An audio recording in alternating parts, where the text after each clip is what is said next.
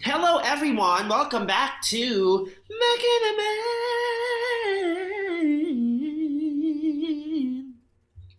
I love that R&B remix. For the ano, for the Paddy's Point Nina Live. Charis. Correct. um, yung sisig po sa table 5. Charot, charot. so, Mix Chanel, episode 7. And I think Mhm. this is also kind of our anniversary episode. Actually, yes, it is. So, um, for those of you that have been here since the beginning, we uploaded our first episode, which was a recap of season 3 of Drag Race UK episode 1 on September 28th. So, I guess, yes, this is our anniversary episode. Um, alam nyo naman, medyo lagari ang mga, ano, nanay at tatay nyo. Baos is currently still in Singapore. I just Yeah. came from hosting the our first Untalked viewing party alone by myself last Saturday. Um, so you know we we're deep into this Drag Race Philippines circuit, so we're not really doing anything much bigger than that for the anniversary. But you know, if you could come to the viewing party on Wednesday, um, we would love to celebrate like in a in a small way our anniversary with you guys. Um, also, so um, Carding PH just happened last No. night. And, you know, as a way to kind of just like our anniversary effort, we thought of giving the pro- um, part of the profits of our September 28 and October 1 show. Um, we're giving part of the proceeds and donating them to relief eff- efforts for the areas affected by Carding. Um, and if you are listening to this podcast, if you um, know any groups who need support, feel free to slide into actually my personal DMs para lang alam ko. Um, I'm Baus Rufo on Instagram. If you feel there are specific groups that need more attention um, because of Carding, I, ang pangalan ko actually Carlito. Um, minsan tinatawag din akong Carding. So, um, it's, it's my way to like reclaim the, ano, the name. Um, Oo. Ako naman, um, ang pangalan ng Bagyo Carding at ako ay isang bading. Charot. True. So, episode, um, eh, siguro one last announcement. Um, we do have an Untucked viewing party this Saturday. That is episode um, 8. Ang aming pong lineup na confirmed so far are Marina Summers and uh, Vinyas Deluxe. Uh, more names will be added to the lineup. And then I guess nothing is confirmed yet, but I do try to make yourselves available on October 15. That is the Saturday. That is a Saturday. Yun lang sabihin The ko. Saturday try after to make the- yourselves free. Saturday night. Saturday after something. after something. Um, after something. Yun lang. That's all we're saying. Sa, hintayin na lang kayo ng updates. Okay, so now, let's get into the recap. Um, we have, well, actually, we just recorded an interview with Venus Deluxe that was really, really fun. So we'll try to keep this recap portion of the in, of, of the episode just like, you know, very solid and hardworking. A little bit more succinct. Succinct! So start tayo with the with the mini challenge, which just like took me back to For- like ANTM levels of like group photos. I mean, I'm so happy na finally gumawa sila ng ganitong like fashion na group photo um challenge. Oh, well, first of all, it's so nice to have a mini challenge again after like a few episodes that we didn't get a mini challenge. This also re- takes me back to um the nude photo shoot they had on Drag Race season 3 with sila Delta Work and Manila doing the like dramatic lighting nude photo shoot. Um but what's different with this one is it's a nude illusion photo shoot that was as in like strongly pushed na nude illusion dapat siya because best believe I'm sure uh, Minty Fresh or Marina Summers would have loved to serve their whole ass on that photo but alas Yeah. they were asked to be in padding or some sort of nude undergarment. Correct. And then, of course, um, Minty Fresh wins the photo shoot or and a photo shoot finally. And we yes, but not to ano, not missing out on creating more of a Brigading Minty storyline by mentioning the two of them before Correct. announcing Minty as the winner of the challenge. We we were on to you writers. We're on to you. Correct. And um, this is basically the start of Minty Fresh's bounce back episode. So um, we Correct. so congrats Min on on winning this. I think the prize was twenty thousand pesos for this mini challenge, right? Yes. Yes. Also, diretso na tayo ngayon sa ating main challenge because I think you know there's just like a, a lot to unpack, and I really do want us to talk about everybody's edits so far after we talk about the Yes. challenges. So we get a ball. Um, and ang categories are the first category is Shopulence. Ay, yeah, tama, Tama ba? opulence. Yeah. uh, Shopulence. Um, she buys everything, so you have to look like a really, really rich shopper, crazy rich Asians, heart evangelista. I can buy you, your friends, and this club level of shopulence.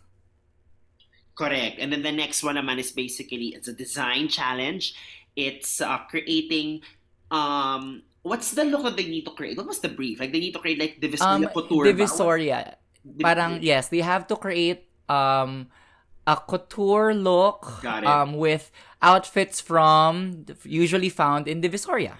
Okay, up first we have Precious Paula Nicole in this parang blue ensemble with this parang very uh, very bright and uh, and a bubbly orangey tangerine wig. Yes, serving you Louis Vuitton, serving you Hermes. Um, I actually like. Well, I, I'm obviously a big fan of color blocking, so this blue and orange combo is like, um, very much close to my heart. Um, I like this look. It was fun, though. I do kind of agree when put in the lineup of everyone else's like more creative ideas. It's not that out there. Yeah. I feel like this one, it the shop was there, the but the opulence of opulence wasn't. Parang I got like crazy for Oo. sale or um um yun yun like shopaholic. Nakuha ko yun. That I got. Um, but I think that it missed parang the opulence part of the equation.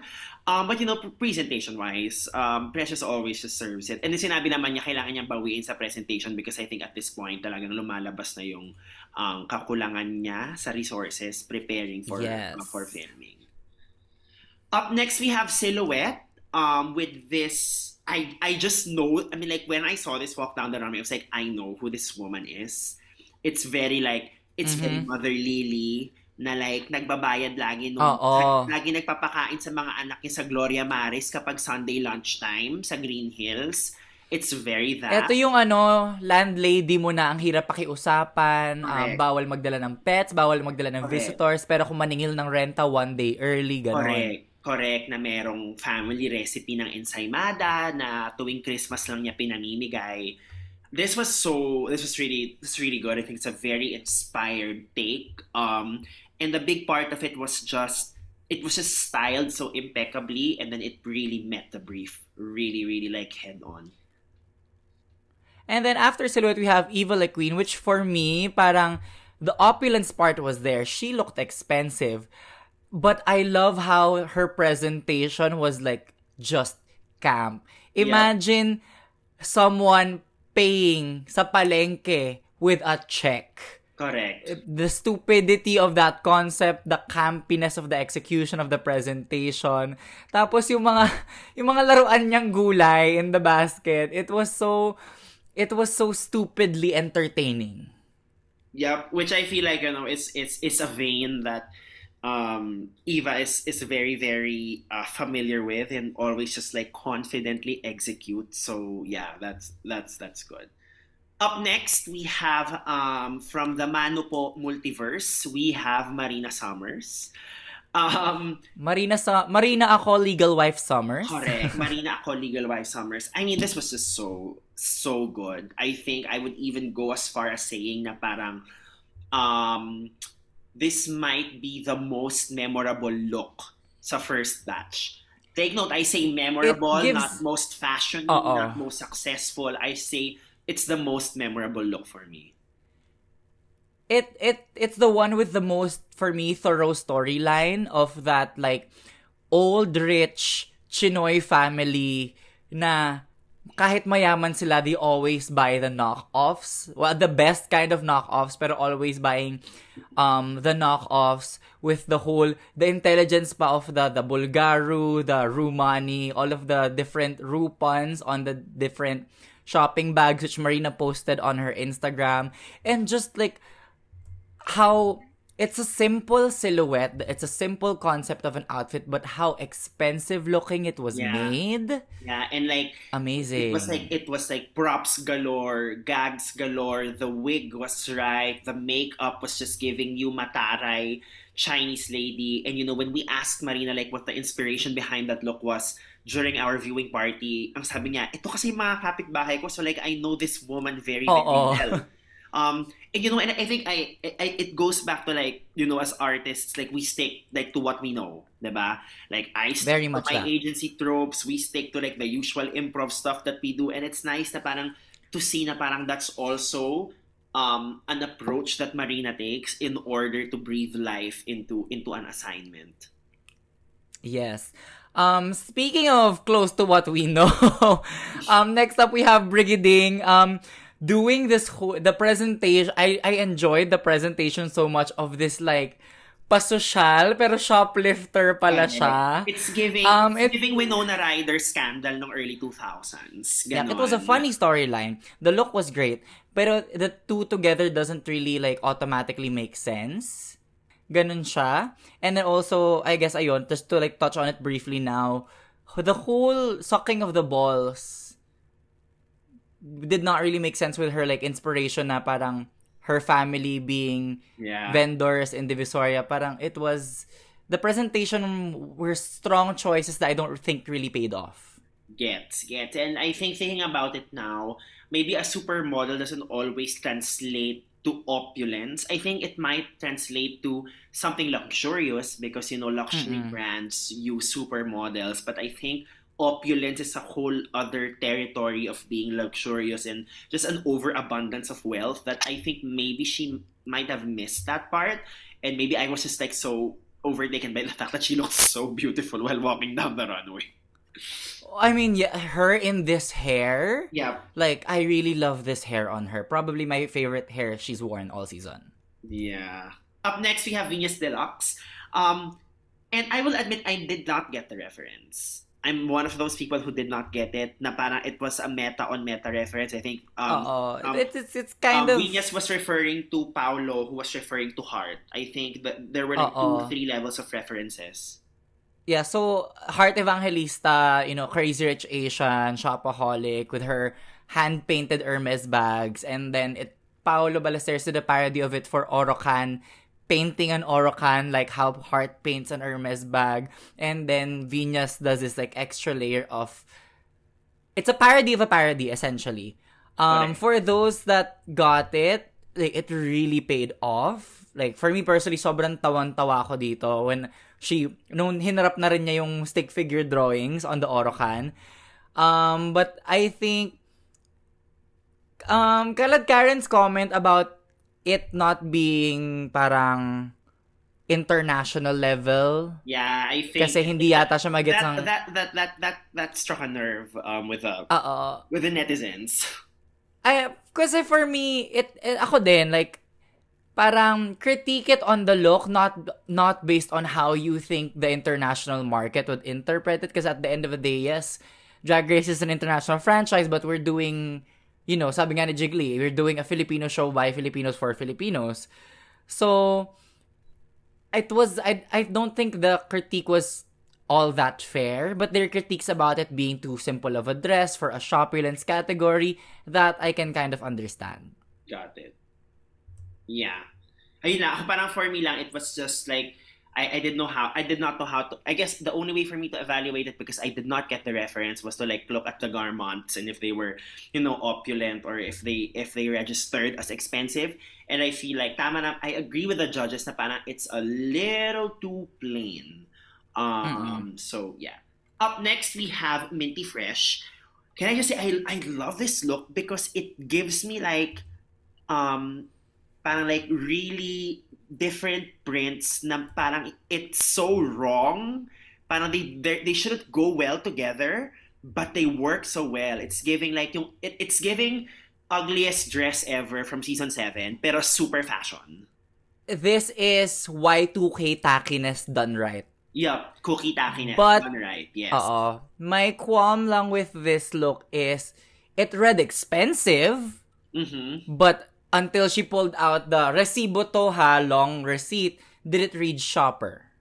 Gets, gets. I think actually I, I agree. I think for me she could it could have still been a strong look or maybe even stronger without the recibo gag because for me the look Mm-mm. it was just like it it it was giving me Violet Chachi. Sa totoo lang nga. It really was. But the resibo gag was very funny with it. Yung ah, sobrang haba. Tapos sa likod talaga, resibo to ha. It's like pushing the joke so far into the faces of the people na you can't help but kind of laugh and enjoy it. And you know what? Pero yun nga, it- thinking about it now, I I think it kind of makes sense na merong resibo to ha because you know at this point of the competition, the judges were asking, you know, a lot of personality from Minty and you know, I think Minty was just like, you know, let me show you every tool in my arsenal and the resibo was like um a tactic under that vein. And you know what for that? Props to you, mom. I think now it makes perfect sense.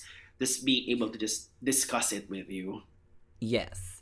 And now cut to our second category, the DV Couture Eleganza Extravaganza Realness Mama House Down Boots, all of the superlatives that Drag Race fans use.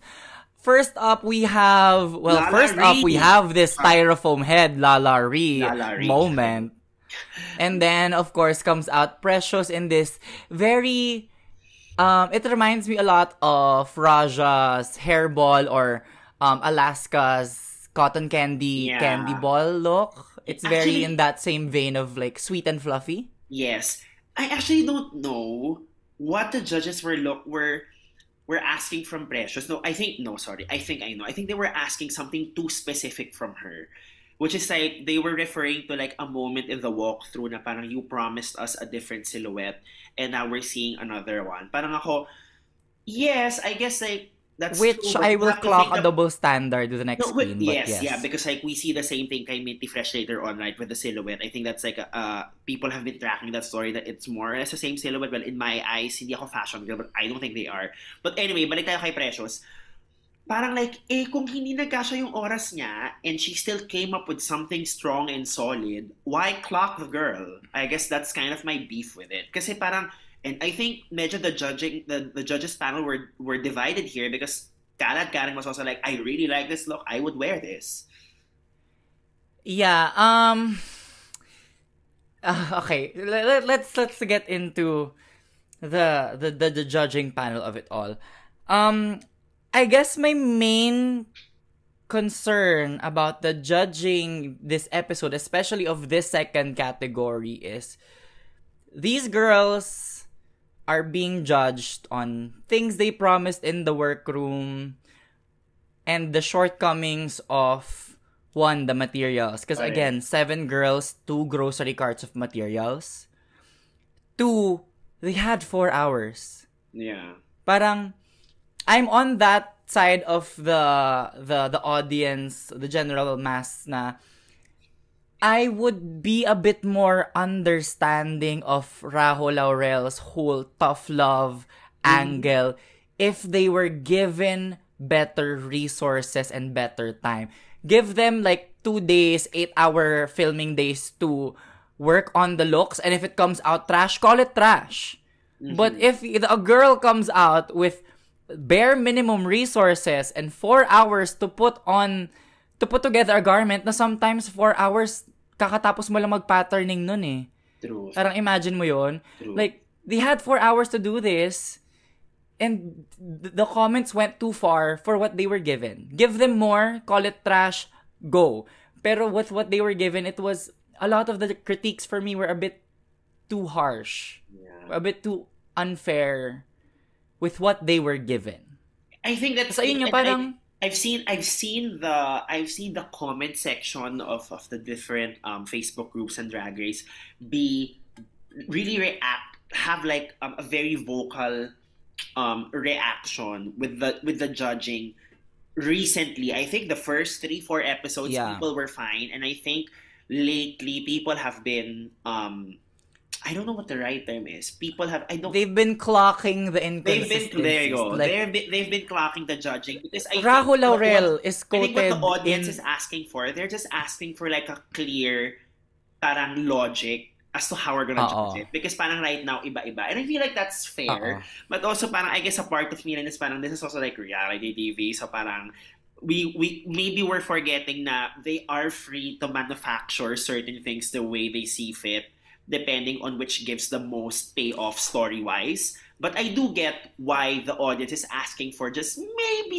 maybe better clarity something that we can follow Oo. so that you know we can appreciate your show better i feel like that's where the audience is coming Yes. from. Actually, yun nga, naabutan ko, first time ko maabutan yung like the whole Twitter Spaces, um, Unpacked PH with Sydney, um, and naabutan ko when they were talking about the Raho situation. It was really like, parang, we just want a clear cut, you know, parang, what is the standard? What is your standard? And parang, how do you maintain that standard throughout the episode? Kasi, like ito, they were expecting Precious to come out with a ball gown as she had promised when she didn't have enough materials, when she didn't have enough time. And then Eva comes out in hot glue couture in air quotes when early, when like episodes ago, Raho was like, Glugan is your best friend. And now he's rampaging about the, alam mo yun, parang there's just inconsistencies with the way that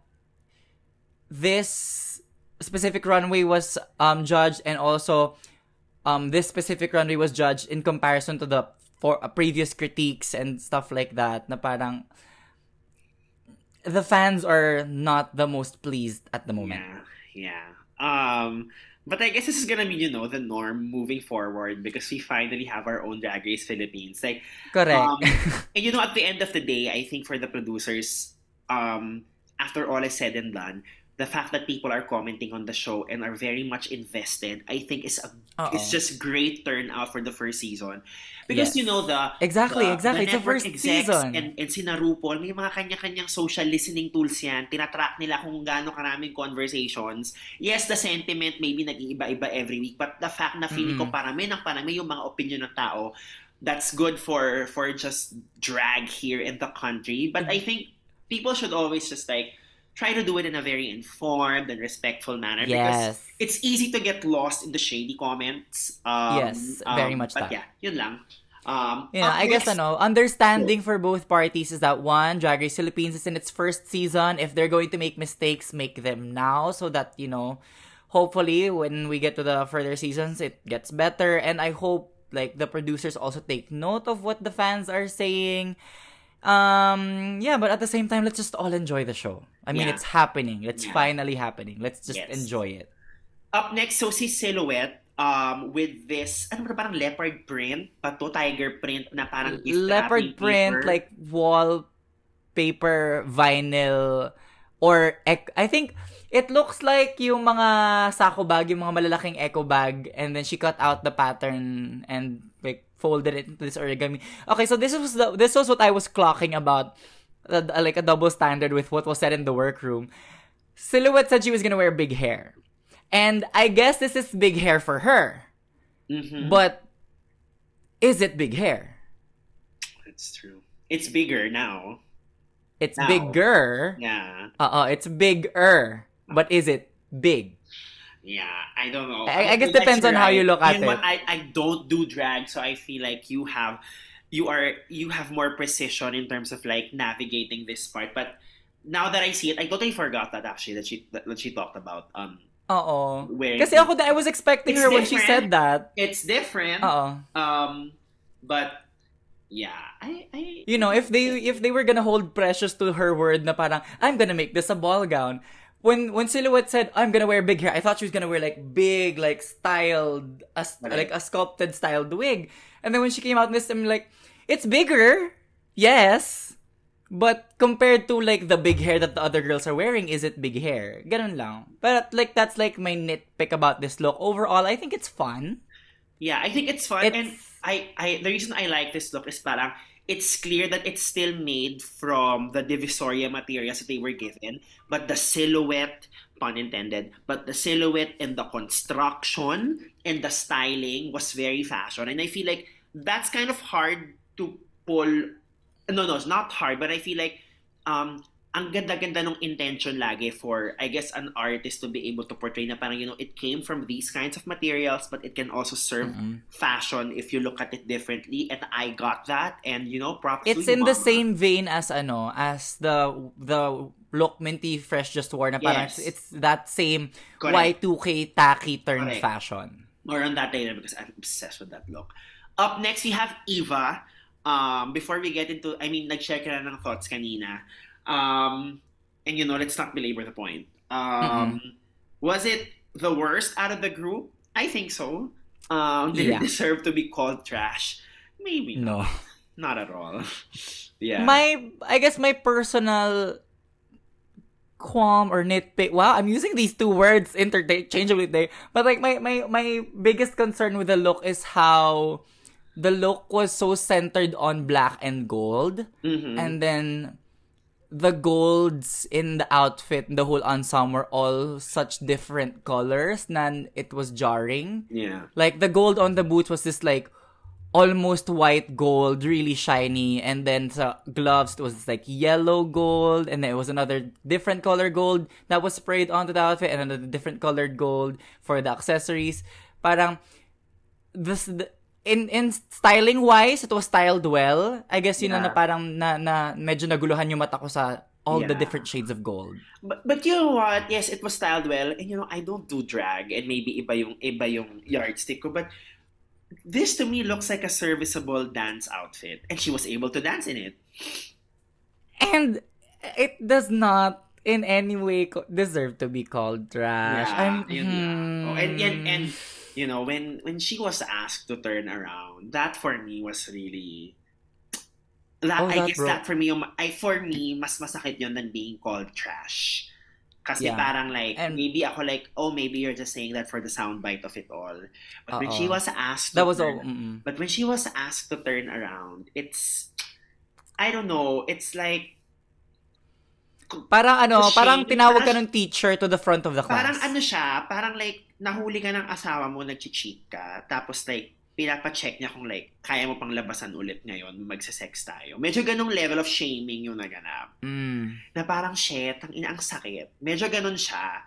Tapos, Yeah, it was it was really, it was tough to watch. And you know, um, during this time sa viewing party, nakaupo, yung position ko ng pag-upo, kita ko yung buong facial reaction ni Eva watching it. And, grabe, tapos niyakap siya ni Marina Villar kasi it was difficult for her to watch. And sabi nga ni Eva sa akin backstage, grabe, nandun pa pala yung wounds. And I think she alluded to this um, sa isang niyang post na parang, oh, you know, maybe it has been months since Yeah. filming, but like, yung ibang wounds pala andun pa. And how tough? I oo, especially nung untucked na when she was having that whole breakdown. It it it honestly really broke my heart kasi it was so the episode the, the the deliberation itself was hard to watch already, but seeing her breakdown untucked was super heartbreaking for me to see someone who has uplifted me so much as an artist be put down like that. Parang ang sakit nun makita as like a drag daughter, as a as a mentee of. Eva. It was just like it, it and I've never I've never seen her like that. I've never seen her Yeah. be so broken about herself like that. It was just so hard to watch. And to sort of maybe just lighten the mood, nakakatawa lang because the meme gods were still looking down on on Marina and and Eva because dahil nung napagbalik na ni Marina you. yung English niya, parang it's not the dress, it's you. It's not the dress, it's Parang- you. Parang gusto sabihin, te, ano ba talaga? Ano ba? Pinipep talk mo ba siya? Gusto mo siya umuwi? It's you. Thank you so much, Marina Airtime Summers. Correct, nakakatawa lang. Um, but I think underreported story to. And I think more and more people, more and more people are just realizing it now. I think grabe yung bond ni Marina and ni Eva during filming. The way they just Especially, served, oo. the way they just served as each other's anchors. It it is Especially because no one, one of their sisters went home on the first episode. That must have been like that must have shook them up a lot. Correct. So yeah, it's it's I, I see that in the edit and um yeah, I love you Eva. I'm gonna see you again real soon because meron time viewing party. Yeah. Um Love you, up ma. next, um Brigading with um a very inspired look from um Wait, no, uh, Marina muna. ah, sorry, sorry, Marina with this abanico very like happy fiesta Yes. I first of all like just like the the edit that Marina got, I think for this episode, we were just we were just made to believe She's na parang, like, been on such a steadily there's nothing upward she can't do. trajectory. Yes. And, and I really like it that the editors took the time to include the kind of almost mediocre um, look that Marina had nung episode 2, which both of us were like, you know, we're both fans, but mama, Uh-uh. that was not it. Um, yeah. Um, The- what I when when this came out, I was like winner. But then you know, like we, we you saw the- the fresh, but like, uh, when when when this came out, I was like, wow. I mean, it's literally woven abaca fibers, and then she turned it and molded it and sculpted it into this like structured dress. That must have been so difficult to do, and in four hours. correct. Plus, parang, this whole, um, I think parang anto, yung, yung ku- kumot or whatever on top of the ref, yung pinapatong sa taas Yeah. na ref na Oo, skirt, oo, parang the ref skirt that she used as an actual skirt. Um, some people find it disorienting to the upper half of the garment, but I find it, I find the colors really complemented the colors of the abanico really well. Yeah. And it gave very much fashion while still serving DV materials. Yes, and also she gave a new silhouette um, for the judges. I think that's just always good to just she knows na parang I have to mix it up, but I also have to redeem myself from the last design challenge. But I also need to not drop the ball because I've been on such a great momentum. So wow, I mean I don't know, but she's just like a major competition beast. I I'm obsessed with just how um how what's the term how dominant of a force um, Marina is right now in this competition. Okay, up next Which have- Georges herself has recognized on an Instagram live with Marina, by the way. The multiverse. Twins. The multiverse of Georges and Marina. Correct. Up next, we have Vinyas Deluxe.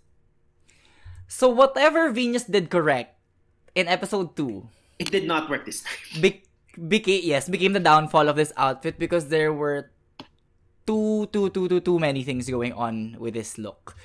I think the idea was great. This whole like um gold paper plate sort of art deco vibe that she had in the middle front of the outfit was great.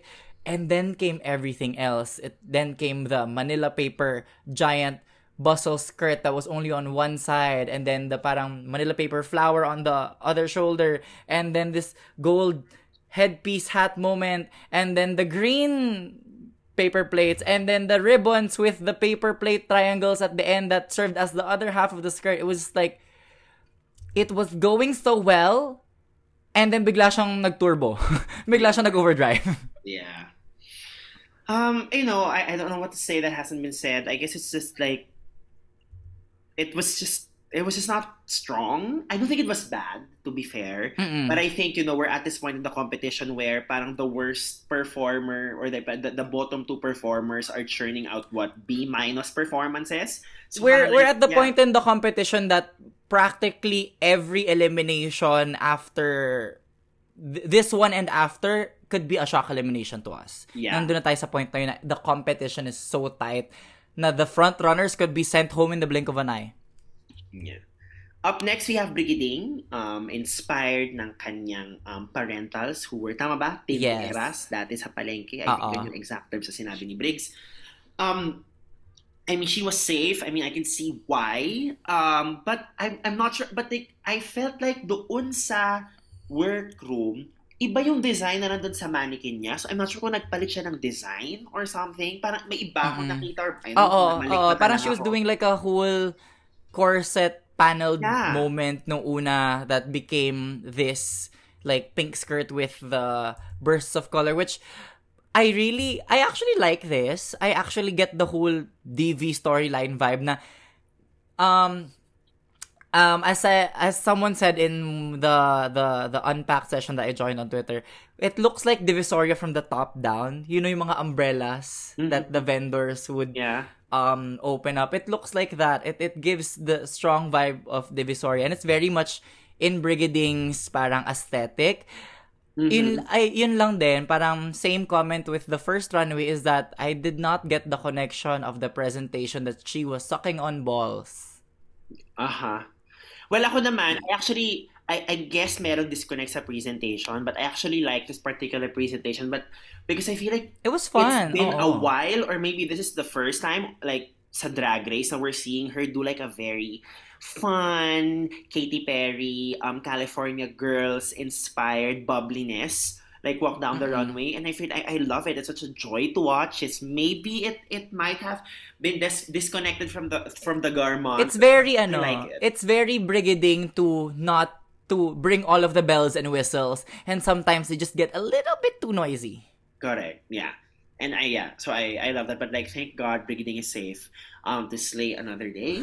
And then of course the last it's still one- so weird for me I that know. they they do not take the time to critique one extra girl. That they had to send one girl alone into Untucked. Parang Sana lahat na lang. how how I long how much longer would it be to critique one extra girl, I diba? know. I know, maybe like five minutes lang naman siguro, di ba, while filming. Up next, we have um the winner of this week's challenge, Minty Fresh. I mean, when I saw this, I was, and you know, the whole viewing party audience also just erupted into like a, uh, when it, when it Yes. walked down the runway. It just looked so, so good. And I felt like maybe ang naging difference nung kay Minty from Marina was that mas madaming ginamit na materials, mas marami yung, mas malaki yung, Um, yung surface area ng garment ni Minty versus Marina. I felt like maybe it was that. I think maybe because also parang Marie, um, sorry, Minty's drag aesthetic is overall a bit more fashion forward. Yeah. Marina's is Marina pulls Marina's fashion forward, don't get me wrong, but she pulls a lot of, you know, classic showgirl, tropical, Latina references into the mix. Um na not not calling it aged, but when you put it next to Minty's, Minty's is a bit more pun intended, fresh. Fresh. Correct. Um, and the the judges the judging panel keeps calling it Chanel. Mhm. Um, and I had the moment with her on the viewing party stage na parang I called it Westwood. Like it was very Vivian Westwood. Um, tawag doon flannel plaid Yeah. tartan um na very punk rock. It was very Westwood to me and Very she para sabi niya yes it's very Westwood Nag, like I I had that like little moment with her. Um I alam mo parang it won. Yeah, it, won. Like when it me, walked saw out, I was like, Minty is winning this, and of course that Uh-uh. that black. I'm not sure if it's a jet black wig, but it's like a darker shade of hair. So wig yeah, I it's it adds to like just the punkiness of it. I love it so much. And what I also love is that I think for Minty's edit this week, there was just a clear reasoning why she won, like how she won, like sa may um parang when she won the mini challenge, sinabi niya na hindi ako nanalo dati and I want to win this and she won it. And then um pagdating natin sa maxi challenge, she got a 15 second head start which were but she was able to zero in on the materials that she wanted. on wh- which she was able to smartly zero in on the fa- actual fabric materials by the way that's how you use a na present. 15 second head then- start you know, it was just very, it was very linear in, in the best of ways because sabi niya like, I just, I wanna, I wanna do a design challenge again because I know I'm gonna smash it and then smash it. She did. So I and congratulations on our first double badger this season minty fresh so of course we get on to the very heartbreaking lip sync of Yes. um a very very very very very drunk Vinyas correct versus a drunk very- broken but um vindicated Eva So I mean, with I mean, like taking out the the foot injury and the and like taking it out, or taking it out of the equation, I do feel like um um Eva's performance was far more superior than Vinyas's, and I think it's because of the interpretation of the lyrics, um, which just resonated with me better. Um, you know, um, ang isa sa isa sa hooks or like memorable lines from the song is you know we're, we are all born naked and the rest is drag. I feel like a to, for for for you to be able to say that it's a it's a very triumphant moment you are reclaiming what what what what you know is yours which is like the right to be a champion and i felt like eva was able to tap into that because i think kay Vinyas I'm not sure if it was the drunkenness that, that was contributing to it, but I felt like yung atake niya was verging on manic and maybe a little Yeah. desperate. Mas may nakita akong Mhm. joy in the eyes of Eva. Um, Um, well, I mean, w- where she had just come from in Untucked very much fits the whole vibe of the lyrics of Born Naked na parang she was literally uh not li- sorry, not li- she was metaphorically stripped down on the stage. So, parang alam mo yon, singing about being born naked, having nothing to lose, expressing yourself to like the best of your capabilities with whatever you're given. It that's where she was eh. That's where she came from na she felt naked, she felt vulnerable in that Yeah. moment and she just had to reclaim it with that lip sync and reclaim it she did. Eva survives another episode and you know, yun nga, we say goodbye to a fan favorite. Like probably definitely probably like locally yeah. the biggest fan favorite. But not but we don't have to say goodbye right away because we have an exclusive Of interview course. with. So we are just gonna wrap this up, say our goodbyes here, and then just bring you na to the interview. Um, that was really good. Sabi namin, mga 15 minutes na kami mag-uusap. I think we ended up talking for like mga 30, 35 minutes. Sobrang saya. So Correct. we can't wait for you guys to listen to it. But for now, um, you know, thank you for supporting us. We just turned one year old, but we are going to see you at our viewing parties. So don't forget to rate and review us on Spotify and Apple Podcast. Thank you to everyone that has supported us since day one. Thank you to everyone that has supported us since day 362, what have you. Um, whatever day you've come on to this little community, this little family that we've been cultivating the past year, thank you so much for all your love and support. And thank you so much for all your love and support to the queens of Drag Race. I am Mick Chanel. I am at mix.chanel on Instagram and at Mick Chanel on Twitter. And I am Hey It's Baus on TikTok and Baus Rufo on Instagram. See you next week, y'all. Bye. Interview with Vinyas. Pasok! Talk.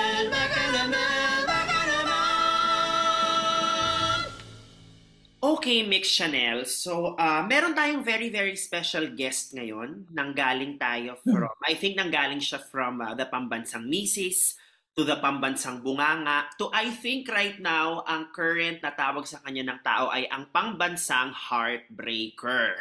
'Di ba? Either that or pambansang enga. Charot. Please welcome back to the Beckenemen um, Zoom recording, um, Miss Venus Deluxe. Hi, Misses! Hello! What's up? Kamusta ka na ngayon? Okay I don't naman. think ano, Ano? sorry, I don't think in-expect ng mga tao ang elimination mo so soon. So, kamusta ang reception? Kamusta ang mga fan reactions to that? Grabe, as in, al- alam mo yon sobrang overwhelming ng mga nangyayari na hindi ko, naman- hindi ko alam kung eh, hindi, hindi, hindi mo kasi alam talaga unless nakita mo sa personal na meron pala talagang Team Vinyas, may mga talaga talagang supportahan kami, ang daming umiiyak sa viewing parties. Tapos, kahit sa bahay, sa TikTok, sa Twitter, talaga, ba't kayo umiiyak? Ako nga hindi umiyak. Parang ganon. Pero sobrang thankful ako sa love and support na talagang na-receive ko this past few days. Ibang level, as in first time ko yung ganito na halos napuno yung sala ko ng mga bulaklak, ng Correct, food, nakita ko yun ng sa cake, Instagram. ng mga kung ano-ano, mga messages, mga ano, hindi ko na hindi, hindi ko pa nga na-open yung mga messages sa Instagram kasi sobrang tambak na tambak na pero daban, na, ramdam na ramdam ko yung love and support. So you now join this very, very prestigious list of um, leg and uh, lower body injuries Correct. ng Drag Race family. So, Mm-mm. uh, Meron na nga ako nakita ano eh. Meron na nakita thread sa Twitter. Ano yun? Ankle versus the world. As in, international all-stars cast ng mga lahat ng na-injure sa drag race. So, grabe lang. Um, and I guess ang tanong namin is, you know, um, eventually, nung after mo manggaling sa ospital and like you went back na to the to the to the hotel, um, like headspace wise, nasan ka? Kasi like, I think sinabi mo sa viewing party namin na like, nung Untucked Goodbyes, you were still pretty drunk that time. Mm-mm, But I mm-mm. guess the day after, nung mas nahimas-masan ka, like, nasa na yung Hmm. space mo nun? Ako kasi, nung, di ba, na x-ray ako, tapos nakatulog ako buong araw, kinabukasan. Tapos paggising ko, tahimik, di ba? Parang may, may phone na ako, nabigyan ako ng phone. Tapos parang, parang sabi ko, oh my God, tanggal na ba ako? Malulungkot ba ako? I-entertain ko ba yung thought na yun? Tek, mag-enjoy tayo. Ay, Mhm. gano'n. So, kinuha ko na kagad sila Gigi Era sa kabilang room. Tapos tumambay kami sa pool area. Tapos nung time na to, hindi pa nakukuha yung result nung pa ako. So, lakad ako ng lakad. Oh my God! Ayun! hindi ko alam kung ano ba nangyari. As in, nagdaw- nagdaw-daw pa nga ako sa pool eh. Ganyan-ganyan. Tapos, nag-enjoy lang ako. Alak talaga. Inuman kami. As in, eh, Parang sabi ko, para siyang bakasyon. Kasi naka-hotel ka. Tapos may may ano, parang actually gusto ko nga yung nangyari kasi na-experience ko makipag-bonding ng bonding sa mga sisters. Mhm. Kesa nasa sa work kasi para ah, sa sa show kasi parang magkakompetensya. Pero pag naligwa ka na, Oo. ang saya sa hotel as in naglalaro kami, ganyan ganyan, nakatak nakapagtakas pa nga ako ng masahista. Wow, Abe! bakit yung likod ko eh. Ah, kasi nga sumakit yung likod mo. Ah. Tapos ayun, no, nga, as in masaya masaya lang. Pero after nga nun, hindi ko alam na kung ano yung mga pinagagawa ko. As in ang nasa isip ko, para akong nag-bar kagabi. Tapos ang saya kagabi sa bar. Lalasing Ganun. ako.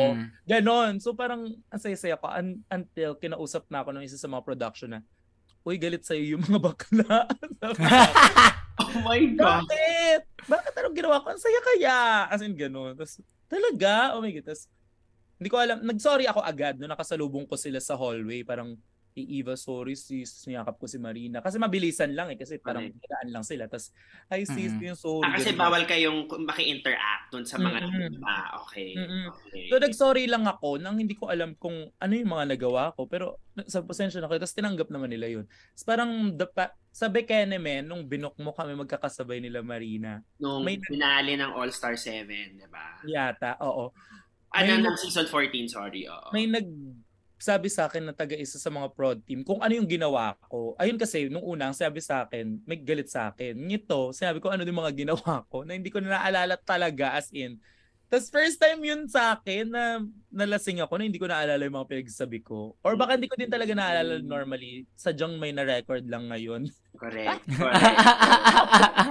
Tapos ayun, nung nakwento sa akin na sinabihan ko nga daw si Marina ng something, sabi ko sa kanya, kinausap ko si Marina personally, sabi ko, sis, nasabihan pala kita ng ganito, ganyan-ganyan.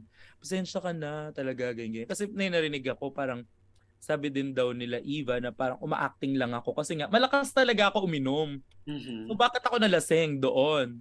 Parang Mhm. uma-acting lang, naglalasing-lasingan daw or tinatago ko yung feelings ko na Or baka ganyan. ano, dahil din sa pagod, dahil din sakit ng paa mo at that time. Oo, kasi wala pa kaming dinner noon. Correct. after kasi ng critics, imagine mo stress na stress ka sa lahat ng mga nasabi or ganyan. Tapos pagod ng buong araw ng shoot. Tapos biglang alak. Tapos talagang intense yung mga emosyon. So, pero yung Correct. emosyon ko noon hindi siya galit eh. As in, naglalaro lang. Di ba ganun ako talaga? Yung parang, Correct. di ba ito? Mga Mm. ganun ganon. Correct. Correct. So parang, akal, ganon. So, medyo pa sobra yata. Nakakatawa lang kasi um, parang after filming, maganda rin talaga na merong distance and space from airing and filming. No? Kasi parang feeling ko the cast will go through their own healing process, di ba? Oo. Kasi, pag, kasi kapag pinalabas na siya tapos fresh pa yung wounds or walang proper closure, walang discussions, feeling ko Feeling ko on stage kayo magsasabunutan sa mga viewing party namin, gano'n. mas, Correct. chance talaga. Kaya Mm. parang naka nakahinga-hinga kami, tapos parang naka-move on na kami, ganyan, nakapagpatawaran na. Correct. And ayun, kasi kahit kaming Divine Divas, parang medyo kinain din kami ng very light sa competition eh. Parang kahit kami, nag-competition kami sa isa't isa eh. Shit, Mm. oh my parang- God. Breaking news talaga. Ganun ka-intense Oo, pressure. malala. As in, na hindi hindi kami nag-away-away, pero hindi namin masyadong natulungan yung isa't isa. Oo. na hindi naman namin talaga normal ginagawa. Kasi us- dati before drag race talagang solid kami. Tapos dun sa drag race, parang um, kanya-kanya muna tayo. Kasi bago mo sila isipin, kailangan mo muna isipin yung sarili mo. Tama, tama. Correct. Ayun, parang nagka-openan kami ng Divine Divas after drag race na din na oh my God, nag-sorry kami sa isa't isa. And parang sa, mas lalong naging strong talaga yung sisterhood namin dahil dun sa mga nangyari sa drag race, in fairness. Grabe, no? As in, sorry, grabing major insider scoop doon. I think as, I think it informs everyone na yun, no, at the end of the day, magkakilala kasi kayo lahat bago Oo. kayo pumasok, di ba? So parang what mm-mm. you don't want is parang nawalan ka ng friends after filming, di ba? Actually, lalo na sa'yo in your position na parang ikaw yung naging tawid ng Nectar Girls sa O-Bar Girls eh. Oo, kakilala ko lahat halos. Pero ang ang naloka ko na ano magiging friend ko sila Min, si Silhouette. And tsaka kasi sila yung mga ano eh, hindi hindi ko masyadong nakakausap before Drag Race na hindi ko Mhm. naririnig yung mga boses kasi si Min active dati sa Twitter. Wala naman akong Twitter dati. Hindi ko nakikita yung personality niya. Na si Gigi Era, 'di ba? So parang sabi ko ma- nag-gain talaga ako ng ng friendship sa drag race. Talagang ibang level. Pati si Corazon, first time ko siyang ma-meet sa drag race. Tapos, ayun, si Silhouette, nakita ko as a, as a sister, di ba, sa drag race. Kasi, sa before drag race kasi kahit siya yung ano ng nectar parang saglit lang kami nagka-work ni Silhouette eh parang two months. Diyan pa- Oh, parang ano na yun, no? Parang Sa dulo ng pandemic 2019, start of Oo. 2020 na siya pumasok. pa-pandemic na. So, hindi ko pa talaga siya kilala. Sa drag race ko lang din siya nakilala. Sa drag race niya lang din ako nakilala. Parang ganun. Nakakatawa lang, um, piece of trivia, naalala mo nung February or March, nung ine-explore ko yung possibility of viewing parties, nagkape ako with you and si Eva. Mm-mm. Tapos Mm-mm. sabi ko, alam kong nandun kayo pero wag niyo akong spoil. Nakakatawa. Kay, siya pala yung nagpa-uwi sa'yo, tapos kasama ko kayo that time. diba? Oh, relax lang kami. Chill Relax. lang. Guys, sorry. As in, like, nakakatawa kasi pilay si Vinyas noon. Tapos sobrang chill lang nila. Parang, hi sis, kamusta ka na? Oh my God, excited na ako. I know, God, to Diyos ko, kinapit ko pala yung dalawang nag-lip sync for your life. Kaloka! Pero, alam mo, hindi talaga siya big deal sa Yung akin. nakakatawa kasi that time, sobrang damang-dama ko yung bond, yung dalawa, pero hindi ko alam na putya, meron palang ganong... Ganun, yun pa lang nangyari, kaya mas nag-strengthen yung bond, di Oo, ba? oo, oo. As in, wala. Yung, sobrang fulfilled ko kasi talaga sa journey ko sa drag race. Hindi, Eh. alam mo, sorry. And, and you know what? I will attest to that. Kasi before it aired, nung tinanong kita, sabi ko, sis, kamusta yung experience? Al- naalala ko sinabi mo, sobrang saya. Gusto ko na siyang ulitin agad. Yun yung, Oo, sinabi, oo. yun yung sinabi mo sa akin. And parang talagang sobrang nag-enjoy ka. And feeling ko nag-resonate talaga sa viewers yun eh. Oh, Kasi sobra. parang it's one, it's valid to approach the competition like super ready and like have a clear Mhm. method. But it's also valid to just have fun and like let your creativity flow through you, di ba? Oo, oo, oo. Actually, I think yun nga yung ano, yung parang naging strength and weakness mo in the competition was hindi ka natakot na mag-take ng risks, na maglaro, na kumbaga parang I remember yung confessional mo na if ginawa mo lang lagi yung best mo, alam alam mong kaya mo, but you were always trying new things, always trying to push yourself and taking risks. And ayun, I think nagustuhan talaga yun ng mga tao about you. Mm, Thank you. Oo, ganun talaga eh. Parang ah, mas na-fulfill din ako sa sarili ko na, oh my God, may tinry. Ang dami, kasi, ang dami kasi sa drag race na first time ko lang gawin. Talaga. Oh my God! naman, kahit naman sila eh, na mga first time nilang gawin. Like, yung yung sa puwet, hindi naman ako naglalabas ng puwet sa show ko, usually, di ba? Pero ginawa ko sa main station drag race. At take note, nakuha niya ang attention ni na Trixie Mattel. Oh. Correct. So, yung mga, kasi parang kaya parang before yung runway na yun, parang napag-usapan namin ni Turing, di ba, yung body dysmorphia. Kasi at some point, parang ay nafe-feel ko din yun. Ako yung nag-open ng topic na yun. Kasi hindi ko alam kung itutuloy ko ba yung nakalabas yung puwet. Ganyan. Kasi kahit hindi niyo ako makikitang nakahubad. Kahit sa Facebook, di ako naguhubad na paglalaki ako. Sa drag, siguro makikita niyo ako naka-swimsuit, ganyan. And parang doon, nakita ko na sinelebrate siya ng tao. Parang Yeah. nakaka-fulfill siya ng...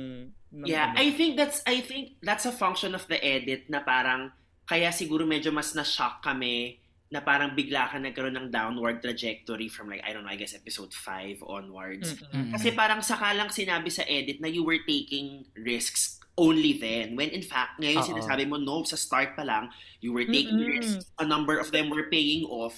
So parang, yeah. sa think- tuwalya pa lang, sa tuwalya pa lang, risk na yun. Kasi meron akong naka-ready na pang entrance look eh.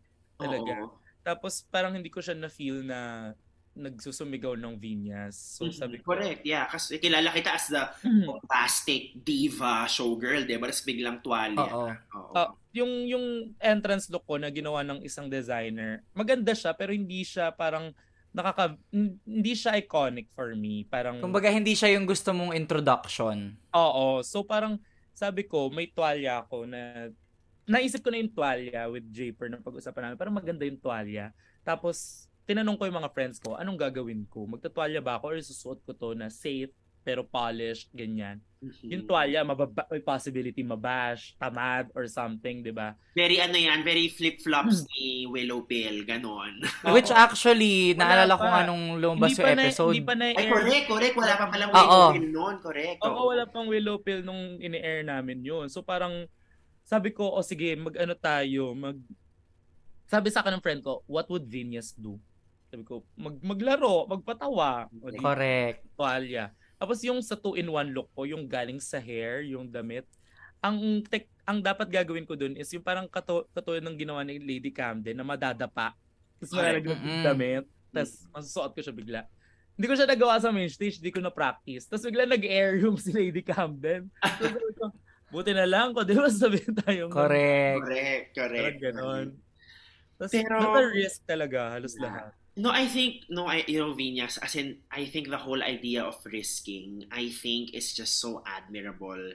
I mean, as an artist. Kasi parang hindi mo sino-shortchange yung audience mo, hindi mo sino-shortchange yung craft mo. Kasi alam mo na pag may risk na nag-pay off, ibang level yung high and yung excellence na Mm-mm. na-achieve mo eh. So, Mm-mm. like, grabe. Okay. Super, super. Kaya ang ang saya and okay ako kasi parang experience eh talaga kahit yung mga negative comments, kware yun sa rollers. Ang daming negative comments. Pero Actually, alam mo kina Jesse, so we're, we, we are recording this on a Monday. This is September Oo. 26. For some strange reason, the last three, four days, everyone has been talking about the pink look, which was from two, three weeks ago. Hindi ko, Oo. kaya bigla siya, biglang Na, nag- na-bring up siya ulit. Ayo, parang ang ang galing lang na na-appreciate ng mga tao. Tapos kahit ang dami ko ng mga kagaguhang ginawa, mas marami pa rin yung nagmamahal kesa yung nangaaway or nagbabash. Oo. Kaya Marami, sobrang ma- pero marami na rin nagtatanong kung may gravity ba talaga ang popcorn. Nakita ko yung post mo.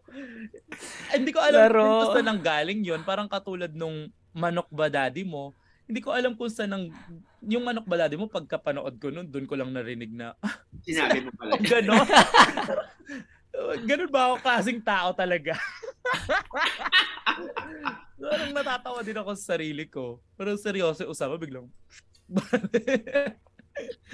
So, see, I, gue- I guess our next question is, you know, parang you gave us so much during the season, not just Mhm. great drag, but also just like great confessionals, great one-liners, like katulad nga, tumanok ba yung daddy mo?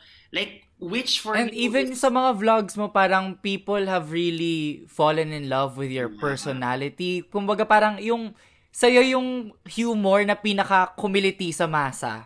People have started following your... Ang dami-dami nagme-mention lagi sa Twitter. Nakikita ko na pinapanood nila yung vlogs mo just because they loved your personality on the show and wanted to see more of you. Oo. with that, like, with all this, parang feeling ka, I'm just like super, super happy for you kasi nabi ko naman sa'yo, I've been a fan of yours since, since Nectar days. Um, like, alin ang pinaka-proud ka sa lahat ng to?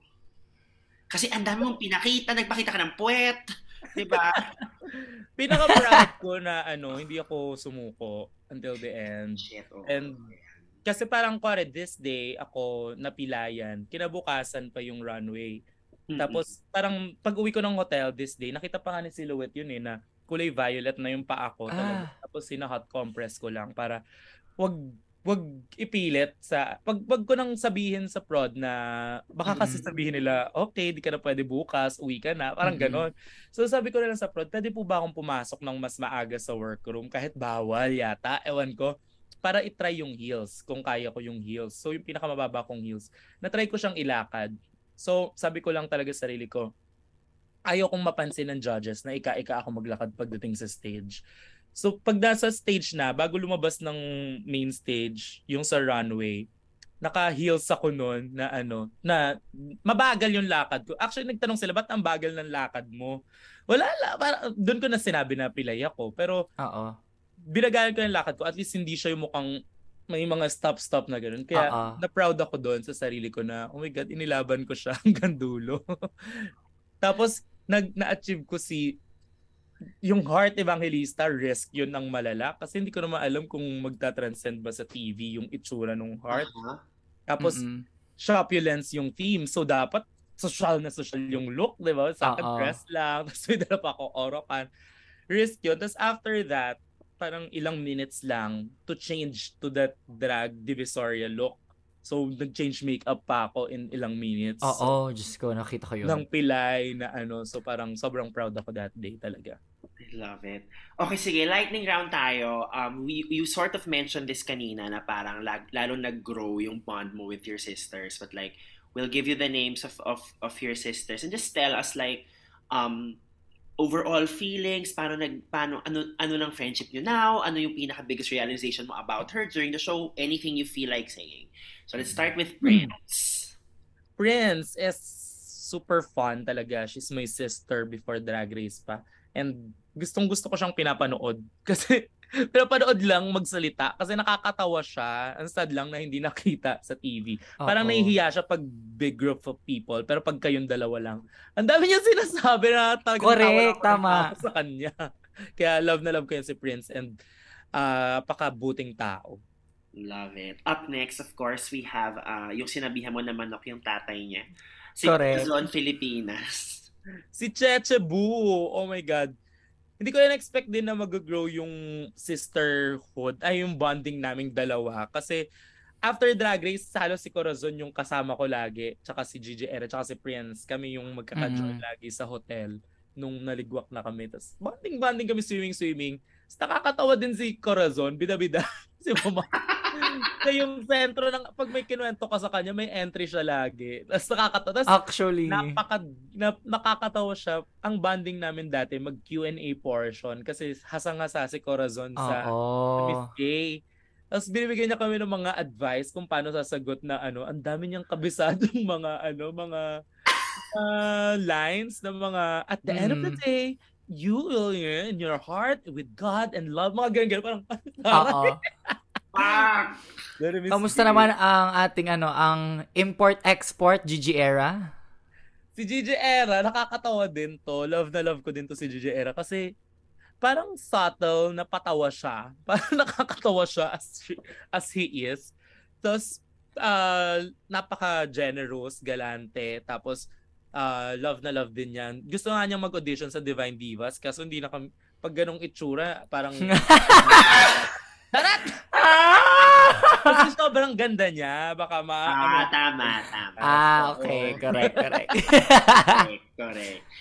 Of course, we have um the the attitudes of it all. Oo, We're na na nagkainitan pa kayo bago siya umalis. Pero I guess, um, yeah, feelings, heart, um, alam mo, nas nasad din ako dun sa nangyari sa amin ni Ate Tours na hindi ko, dati kasi parang nainis, parang gano'n nung umpisa. Tapos nung nakita ko yung impact kay Ate Tours, syempre nakakalungkot. Tapos may sinabi din ni Ate Tours na hindi niya kayang panoorin yung episode kasi mag babalik sa kanya lahat, na stress siya.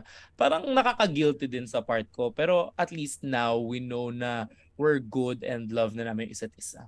I love it. I love it. Up next, of course, si uh, Lady Morgana. Si Lady, nakakatawa si Lady Morgana, siya yung mas matanda sa amin, pero parang siya yung baby sister ko. nakakatawa kasi pinapagalitan ko siya. Minsan, ano, labas ka. Araw-araw nasa bar dito sa Manila. Sarap Totoo. Diyos ko, girl. Pero Correct.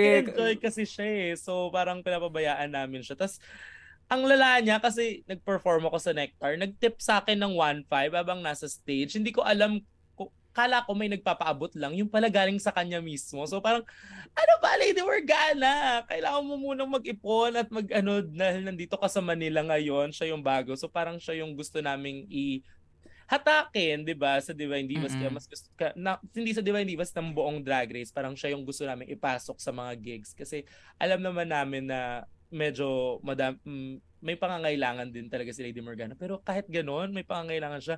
Ang generous, di ba? Tapos ang bait-bait. Walang, walang masamang tinapay. Iba, iba si Lady Morgana talaga. Na totoong tao. So, ihuli natin, Ayan. syempre, Grabe yun- Grabe pa yun ha. Si Lady Morgana, siya pinakamalaki magbayad sa PA.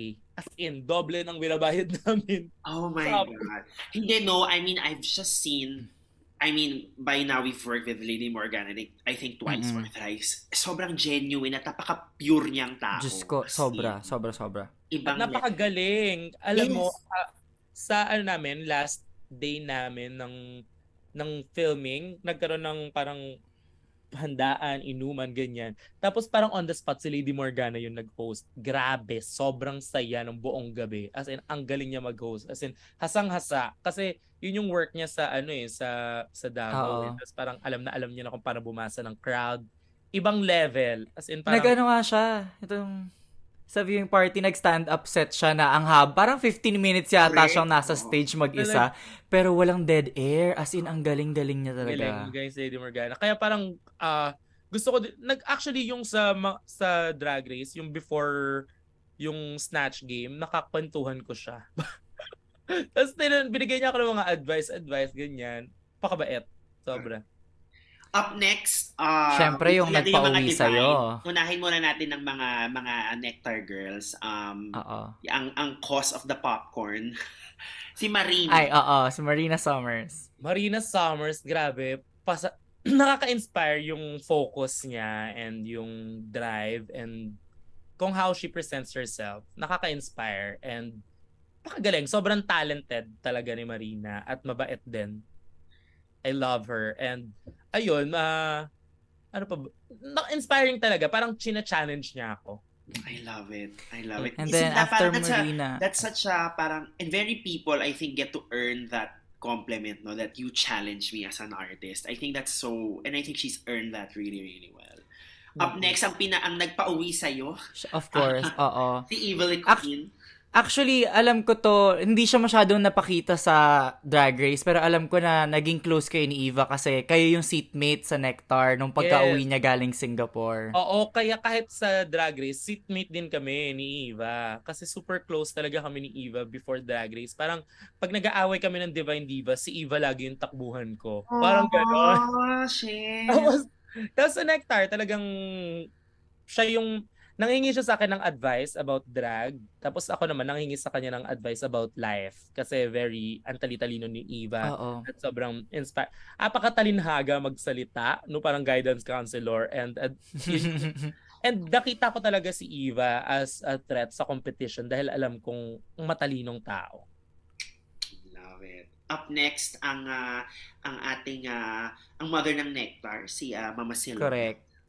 Si Silhouette naman, as in wala akong alam talaga about her nung before Drag Race. Ang alam ko lang ma- mataray siya at ano, ah nakakatakot.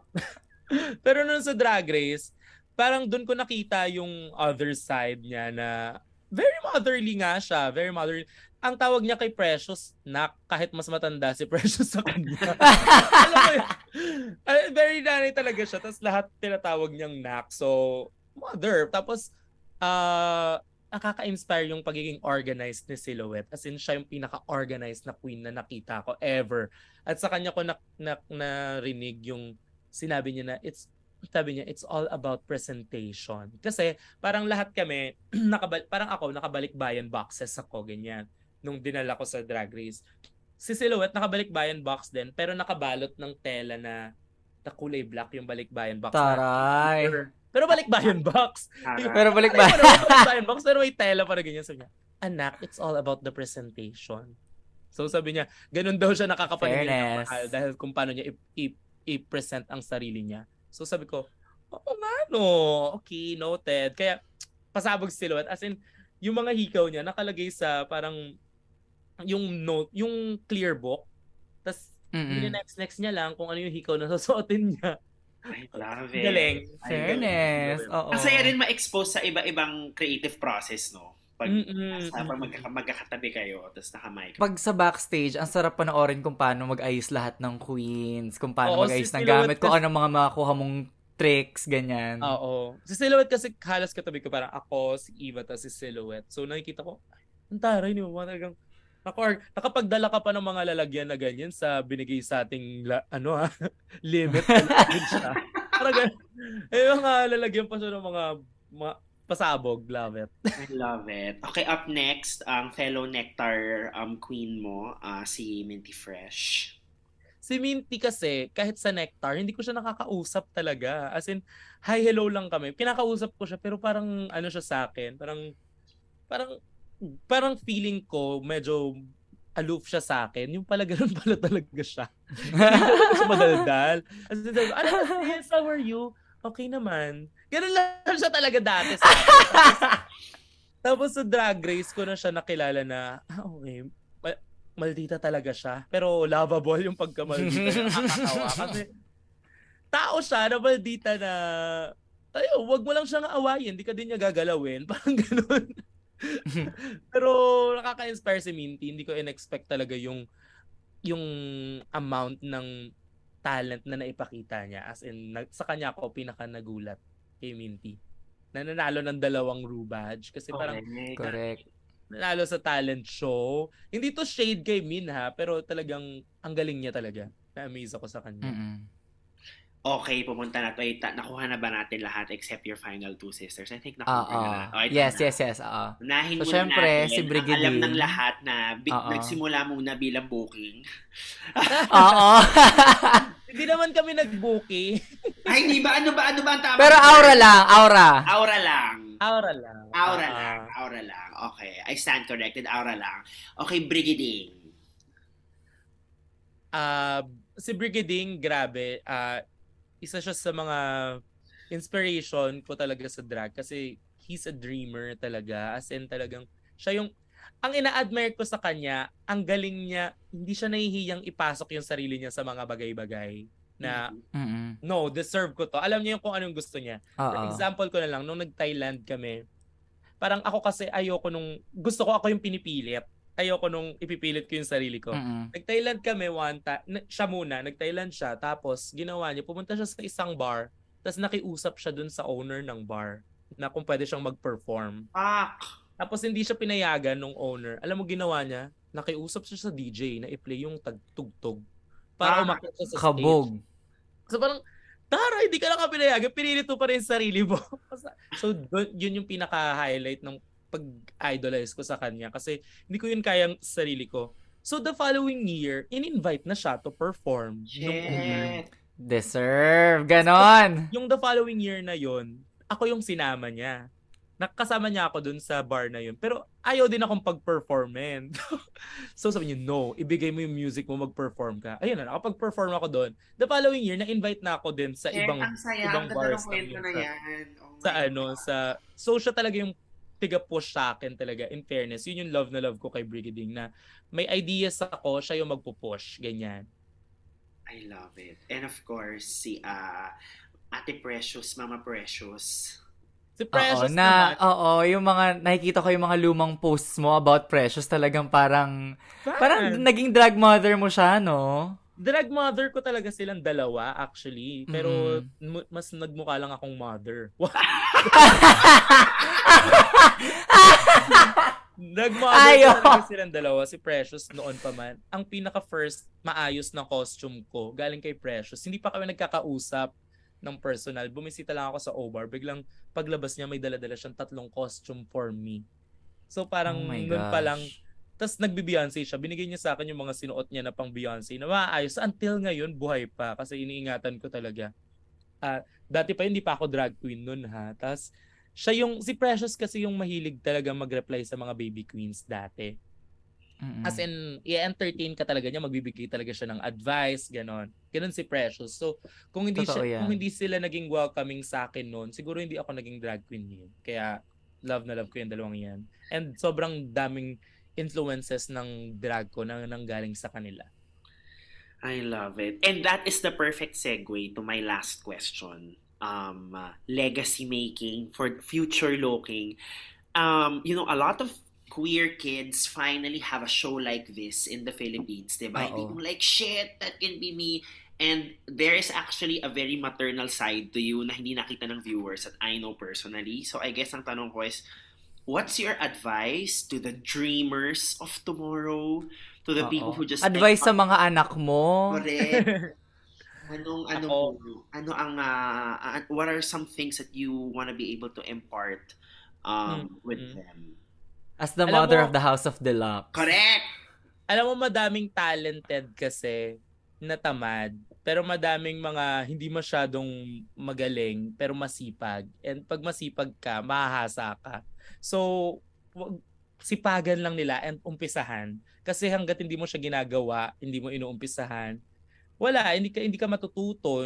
So, i-expose mo ang sarili mo kahit walang bayad yung bar, pumunta ka. Kasi nakikilala ka nila. Parang katulad ng ginawa ni Mhm. Brigading, di ba, sa Thailand nakikilala ka nila, tapos mabubook ka na next time. Ganon, kailangan mo sipagan, huwag kang umasa na, ibubook ako kasi magaling ako. Paano malalaman magaling ka kung di nakikita?